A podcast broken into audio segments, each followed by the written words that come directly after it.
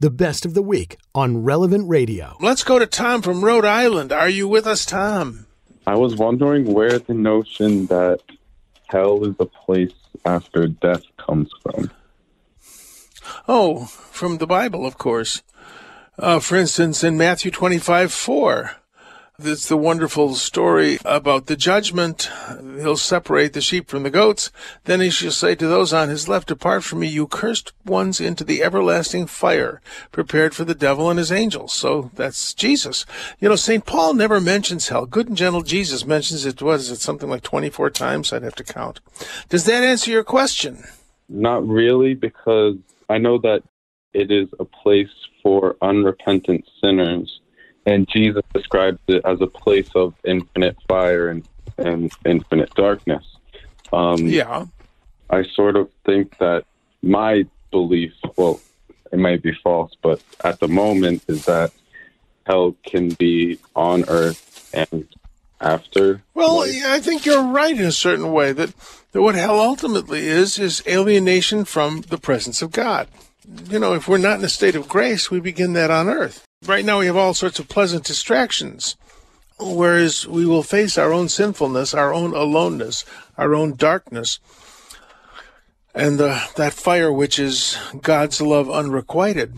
We'll experience that without distraction. So I, I think you're probably right. To be alienated from God in this world is hell, but we'll perceive it much more fully and much more horribly uh, when that happens. So I hope that answers your question. So um, yes, thank you very much.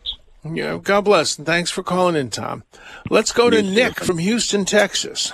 Nick, what can I do for hey, you? Good afternoon, Father, and God bless you, Relevant Radio. Thank you for everything. My question is, uh, when we pass, do we go into a torment state awaiting judgment from heaven, hell, and purgatory, or is the judgment immediate? Because the Apostle Creed says he will come again in glory to judge living and the dead not fully understanding the scripture as a prayer.